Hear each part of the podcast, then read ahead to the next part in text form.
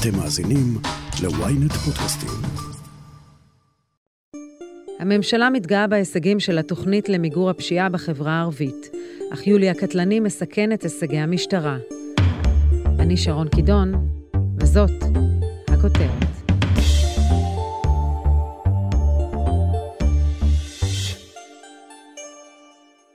אחרי ש-2021 הייתה שנת שיא מבחינת מקרי רצח בחברה הערבית, בה איבדו את חייהם 126 אנשים, מחצית שנת 2022 החלה עם קצת יותר אופטימיות וירידה במקרי הרצח. חשד לרצח בלוד, רבב אבו סיאם, בת 30, נורתה אמש למוות לעיני בנותיה ברחוב בן יהודה בעיר. חובשים ופרמדיקים של מגן דוד אדום שהגיעו למקום... חודש יולי ובעיקר השבוע האחרון היו קשים במיוחד. מסוף השבוע שעבר נרשמו אירועים קטלניים כמו אם שנורתה למוות לעיני בנותיה בלוד, וגם ירי חי בכפר קאסם אל תוך סוכת אבלים. למעשה, מאז תחילת השנה נורו למעלה מ-60 ערבים ישראלים. תאבת אבו ראס, מנכ"ל שותף בארגון יוזמות אברהם, המקדם שוויון ושילוב ערבים בחברה הישראלית. אחרי יולי המדמם, יכול להיות שאנחנו הולכים אחורה?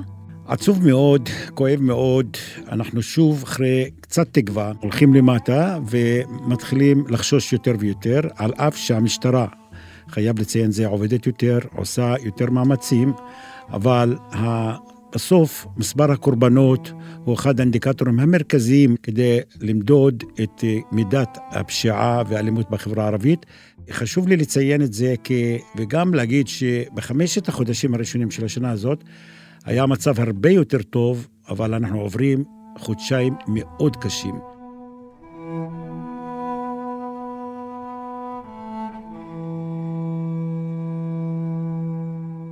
חודש שעבר, יוני, ויולי, אנחנו עומדים בחודש הזה על 18 קורבנות, ועדיין החודש לא נגמר. אם נעבור ל-19 למשל, זה יהיה מספר הקורבנות הכי גבוה מאז קום המדינה. לכן שנה מוזרה, חודשיים מוזרים, שאנחנו מנסים אה, לנתח למה זה קורה עכשיו, ואנחנו לא כל כך מצליחים.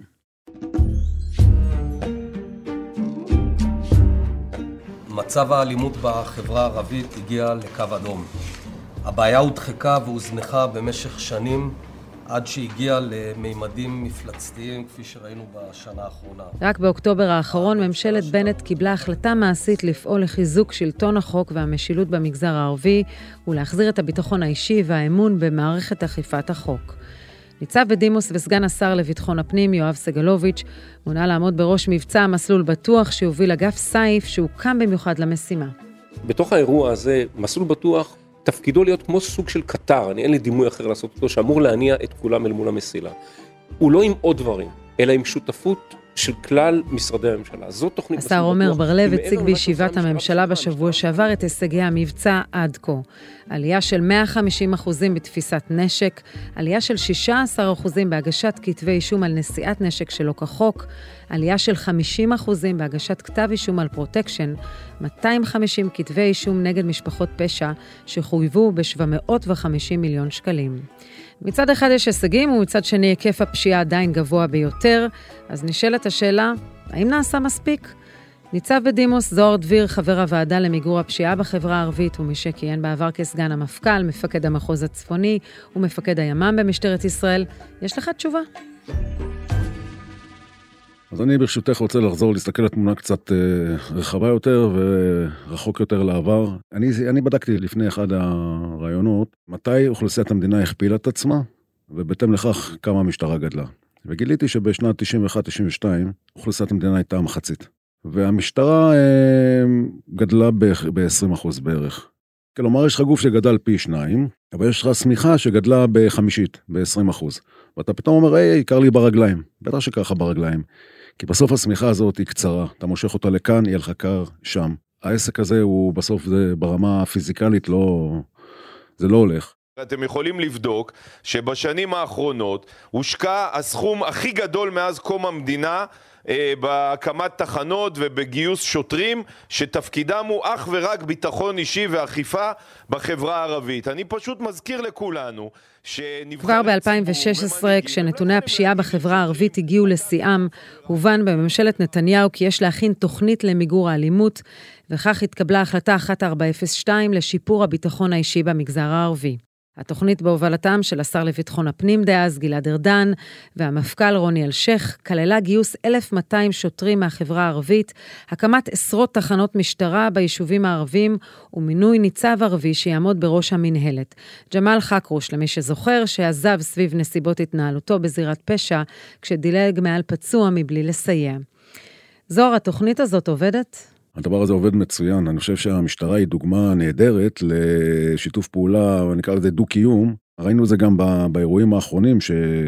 שהיו, היה שם אה, שוטר אה, ערבי אה, נוצרי, היה שם הדרוזי, הייתה שוטרת יהודייה. כל המגזרים האלה משרתים במשטרה בצורה באמת יפה, יפה מאוד, באותה ניידת, באותה סיטואציה. ועל זה צריך באמת להוריד את הכובע למשטרה שהיא השכילה לעשות את זה. באופן כללי, מאז שהגיע אה, ניצב אה, חכרוש וכל הנושא של השיפור והשדרוג של הדרך להתקבל למשטרה, כי יש הרבה דברים שהם אה, ייחודיים לאוכלוסייה הזאת. כלומר, אם אתה רוצה לעשות סינון ביטחוני ואתה בודק מעגל שני של המשפחה, אין סיכוי שמישהו לא יתעסק שם עם ממלח או עם איזה עבירה. אז הפרמטרים צריכים להיות טיפה שונים, ולפעמים גם עניין של קצת עזרה בשפה, אז יש גם אפילו אולפן שעוזר אה, לשדרג את הרמה. ובסך הכל אה, התקבלו הרבה יותר שוטרים בתקופה הזאת. אם אנחנו מדברים שב-2016 היו בערך, אה, גויסו סדר גודל של בערך 70 מוסלמים, שזה בערך 2.6 אחוז מכלל השוטרים המשרתים, ב-2020 גויסו 542 שוטרים אה, מוסלמים, אני כמובן שם בצד לגמרי את הדרוזים, הם לא חלק מה, מהאירוע, הם אה, מכל הבחינות. יש פה יותר אה, פנייה לאוכלוסייה, למגזר הזה, להיות שותפים, שזה חשוב מאוד. וזה גם אה, זכויות וחובות, וכל המשחק הזה, הוא שם, את זה, שם אותנו במקום אחר. במה מחדשת התוכנית החדשה, מסלול בטוח, שמוביל סגלוביץ'? היא לא מחדשת, אבל היא מעצימה מאוד את השיתוף פעולה בין משרדי הממשלה השונים. אנחנו נפגשים, אנחנו נותנים uh, הרבה רעיונות גם מהשטח ומהניסיון שלנו וכולי. ובאמת הדבר היפה כאן זה השיתוף פעולה בין המשרדים השונים של הממשלה. כולם מבינים שאנחנו באיזה שעת חירום. אני יכול לתת לך אה, דוגמה שהייתה בעבר, רק שהיום היא בעוצמות הרבה יותר גדולות, מה שפעם קראנו לזה שולחן עגול, שאתה תוקף כלכלית את ארגוני הפשיעה. יחד עם רשות המסים, ולפעמים זה פיצוח על בשר אה, שהוברח, וביצים, וכל הדברים האלה, ואתה, בסוף אתה פוגע בבטן הכלכלית. נקרא לה הרכה, אז זה יותר מאשר אה, לעשות לפעמים אה, כל מיני פעולות של אה, חיפוש ואמל"ח, לא שלא עושים. דרך אגב, לא רק שלא עושים, עושים הרבה ותופסים הרבה יותר. אני מכיר את הנתונים, וגם אחד הדברים אומרים, תאספו נשק, תאספו נשק, תאספו נשק, אוספים ואוספים כמויות, זה כאילו שהנשק מחכה ברחובות, אתה בא רק עם שופל ואתה מעמיס את זה על המשאית. בוא תסביר לנו מה המשמעות של איסוף נשק, כי אנחנו כל הזמן תמהים לגבי כמויות הנשק, ממש מחסני נשק בחלק מהערים והכפרים. איך באמת עושים איסוף נשק שהוא לא מרצון, אוקיי? שלא משתפים פעולה עם המשטרה.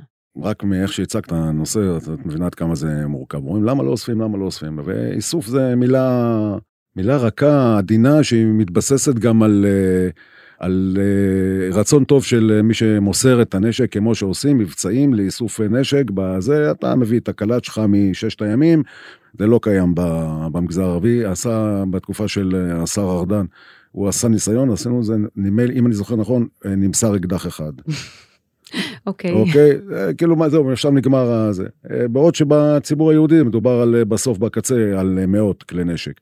צריך פה רמת מודיעין טובה מאוד. מי, למה, כמה, איפה לחפש, צריך פה כמות של שוטרים, אנחנו עוד פעם חוזרים לעניין של השוטרים, שאם עכשיו אתה הולך, עכשיו אתה צריך להפוך בית, או חצר, או לחפור בחצר, ואני אומר לכם מניסיונות, דברים שאני מכיר, כי בסוף זה בתוך איזה סליק בחצר, לפעמים זה גם מחוץ לחצר, בשפה המשפטית אה, מחוץ לחצרים, זה נקרא, ואז גם יש לך בעיה, דרך אגב, אם אני מצאתי נשק בתוך סליק שהוא מחוץ לגדר שלך, ברשות הרבים לצורך העניין, גם אם יש טביעת אצבע על השקית, זה, זה לא אה, הוכחה חד משמעית, אלא אם כן זה מתווסף לדברים נוספים וכולי. כלומר, הבעייתיות שבלמצוא את הנשק, לשייך אותו לאותו גורם, אלא אם כן זה אצלך בבית, אבל אז זה אצלך בבית, אתה צריך למצוא אותו. למצוא אותו זה הרבה שעות של uh, עשרות שוטרים שמחפשים, זה, הם מחפשים במקום להיות במקום אחר.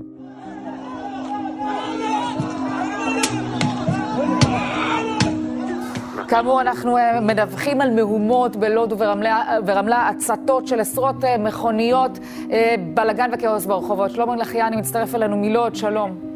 שלום לך, ערב טוב, רגע טוב. בשבוע שעבר פורסם דוח מבקר המדינה על אירועי האלימות בערים המעורבות בתקופת שומר החומות. פרט לכשלים בתפקוד המשטרה באירועים, נאמר בדוח בפירוש כי שנים של מחסור בנוכחות משטרתית ותת-ייצוג של הערבים ברשויות המקומיות הם חלק מהסיבות לפרוץ האירועים.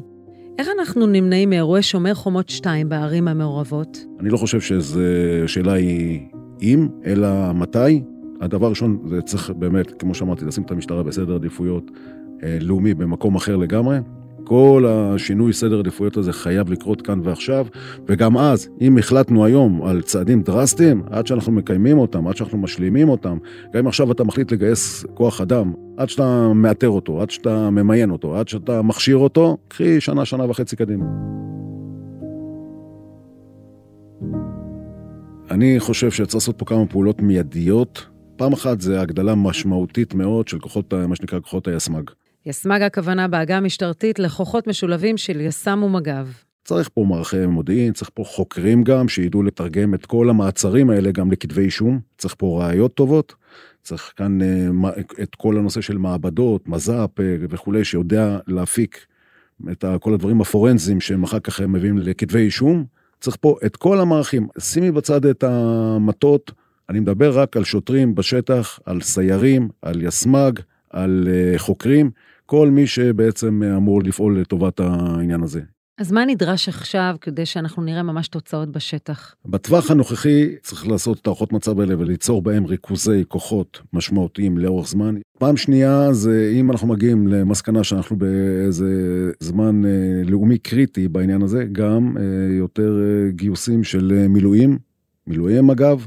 ואז אתה יכול להטיל לחודש אה, שלם אה, במקום אה, מסוים פלוגה כזאת. כמובן צריך לראות את כל המשמעויות הנלוות מכך, כי לפעמים אתה, שזה לא יפיל בחנות חרסינה שמייצר רק בעיות, אבל אם אתה בפיקוד נכון, אתה מייצר את העוצמה הזאת, אז אתה יכול בהחלט להגיע לאפקטיביות פר מבצע, פר אירוע, או שהייה לאורך זמן. הדבר נוסף זה במקביל צריך גם את ה... גם לחזק את כל העניין הזה של קשר עם האוכלוסייה, מה שנקרא שיטור קהילתי, שיטור מה שרוני אלשיך היה קורא לזה אה, שיטור עם פנים, וזה כאילו לחזק את הגורמים החיוביים, את יצירת הקשר האישי עם התושבים, כך שהם יהיו איתך ולא נגדך כמו שהיה בחלק מהמקומות. ניצב בדימוס זוהר דביר, תודה רבה על השיחה. תודה רבה לכם, ואני מאחל לכולנו שאנחנו נדע להיות מוכנים לפעם הבאה, ועד אז שיהיה לנו כולנו שקט ושלווה ואושר.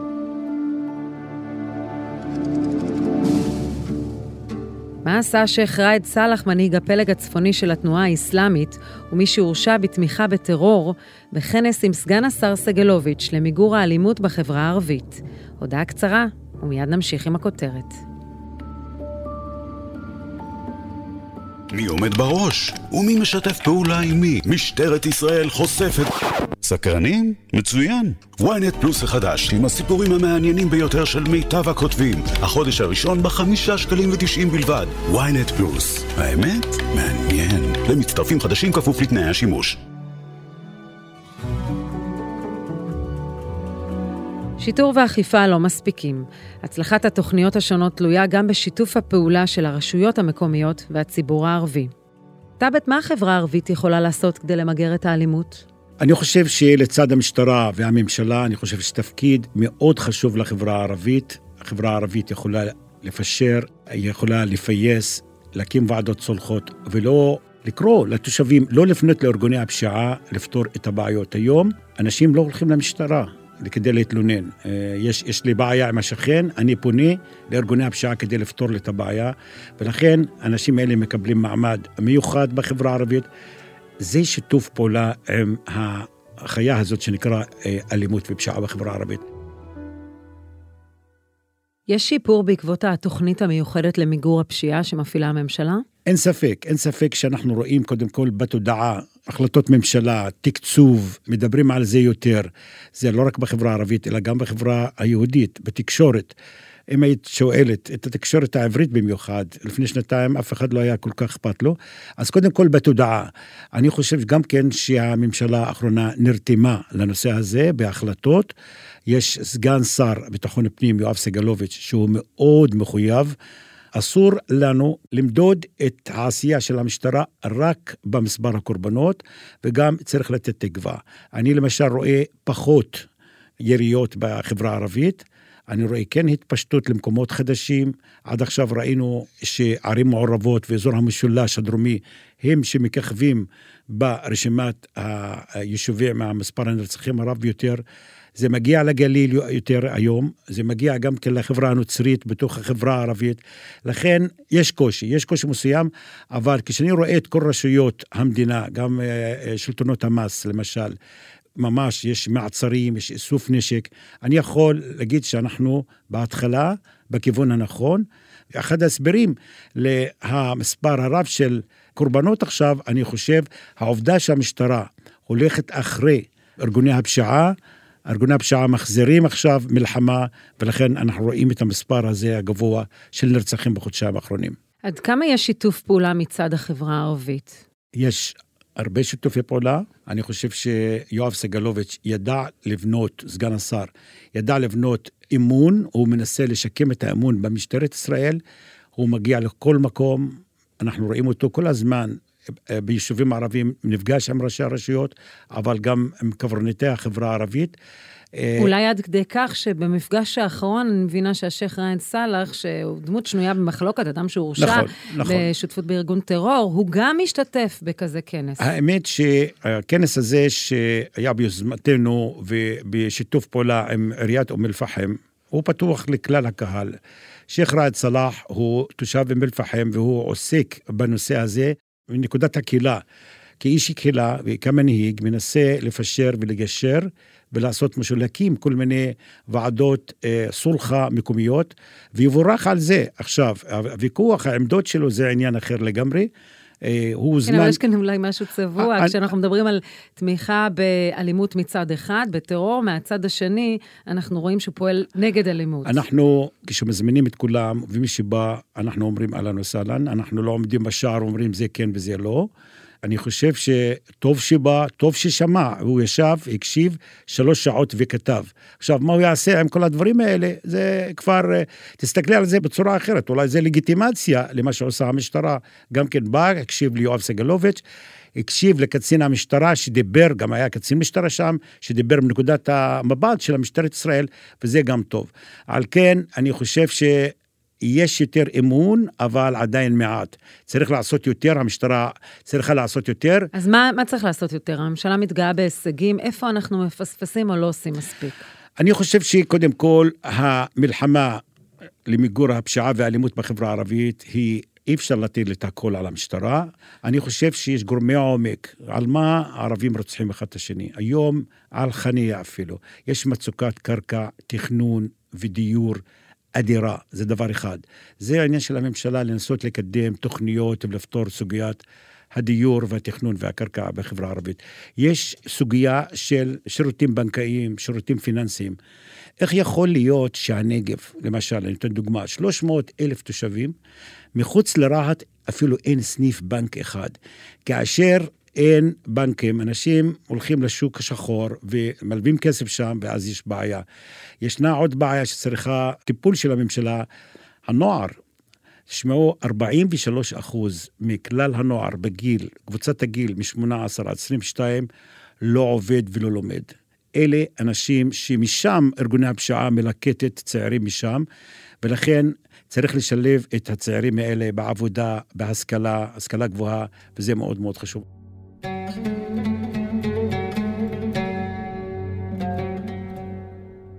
בשנתיים האחרונות אנחנו רואים נסיגה של המנהיגות הרוחנית הערבית הישראלית מעמדות השפעה בתוך החברה הערבית, מפעילות בתוך המסגדים ועד לפתרון סכסוכים בין חמולות. ומי ממלא את החלל הזה, את הוואקום הזה? ארגוני הפשיעה. היום בחברה הערבית, לצערי הרב אני אומר את זה, מי שאוסף את הפרוטקשן, מי שמלווה כסף, מי שיורה ומי שעושה סולחות הם אנשי ארגוני הפשע.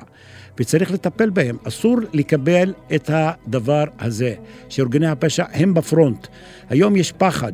ביישוב שלי בקלנסווה הסירו מועמדות של אדם מבטיח ב-2018 מלרוץ לרשות עיריית קלנסווה. ארגוני הפשע עשו את זה, ירו עליו, על בתו, על אשתו, על הכל, ולכן הוא הסיר את מועמדותו. אני חושב שארגוני הפשע היום הם מאוד פעילים עדיין בחברה הערבית והמשטרה אחריהם, וזה טוב, אבל חצי מהרציחות בחברה הערבית, אלה באות על רקע נקמה, הן באות על רקע אה, סכסוכי משפחות, וגם סוגיית הנשים. שבע נשים נרצחו מתחילת השנה. אני רוצה להגיד לך שנשים לא יורות. מי שיורה זה אלה הגברים. שבע זה המון, זה המון. אתה מרגיש שהנשים הערביות הן במיוחד פחות מוגנות? ברור, ברור, אה, בגלל מעמדן הן פחות מוגנות. אני חושב שהמשטרה לא עושה מספיק, היא מנסה, אבל לא עושה מספיק בנושא הזה. אבל ישנה בעיה מאוד, הייתי אומר, עמוקה בחברה הערבית. מה שקורה שהחברה הערבית עוברת שינוי, שינוי אדיר, נשים ערביות נהיות יותר חזקות. אני רוצה להזכיר למאזינים ששני שליש מהסטודנטים הערבים בקמפוסים הם נשים. נשים יותר לומדות, יותר עובדות, וזה מאתגר את הגברים הערבים. הן יותר, היום למשל, מתחתנות בגיל יותר מבוגר, הן עובדות יותר, הן גם כן מתגרשות יותר. אז המפגש הזה עם הערכים הישנים הוא מפגש נפיץ. בדיוק. 40 אחוז מנשים ערביות, ערביות היום מתגרשות. זה דבר אה, חסר תקדים.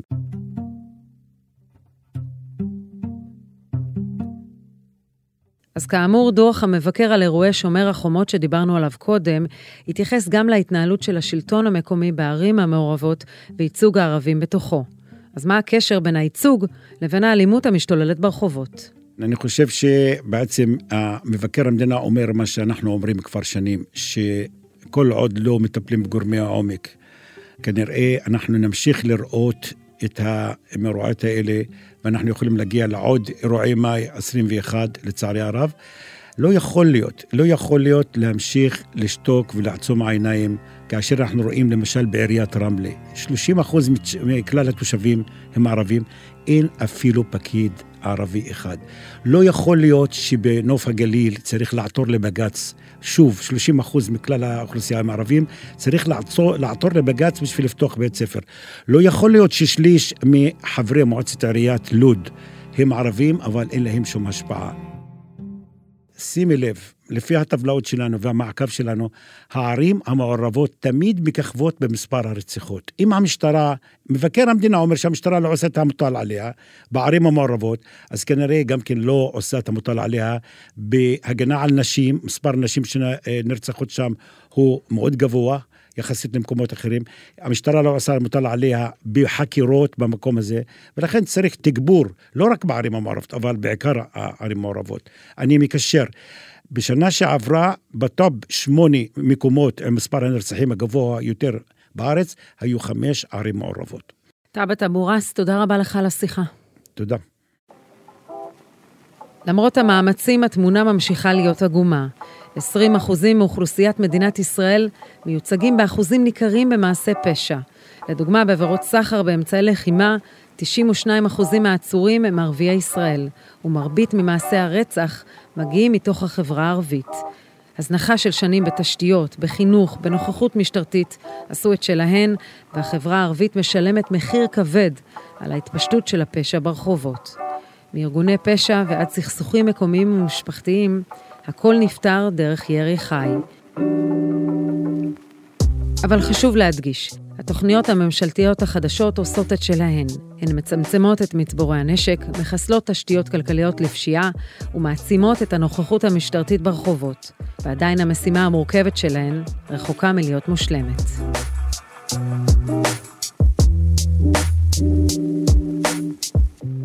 עד כאן הכותרת להפעם. אתם מוזמנים לעקוב אחרינו בוויינט או איפה שאתם שומעים את הפודקאסטים שלכם, אם זה קורה באפל או בספוטיפיי. אתם מוזמנים גם לדרג אותנו ולהאזין לפרק נוסף שלנו על רשויות אכיפת החוק. חפשו את הפרק "למה המשטרה חולה". עורך הפודקאסטים הוא רון טוביה, תחקיר והפקת טס גדות, עריכה וארכיון עם גיא סלם, על הסאונד סתיו בצללי, אני שרון קידון, ניפגש בפעם הבאה.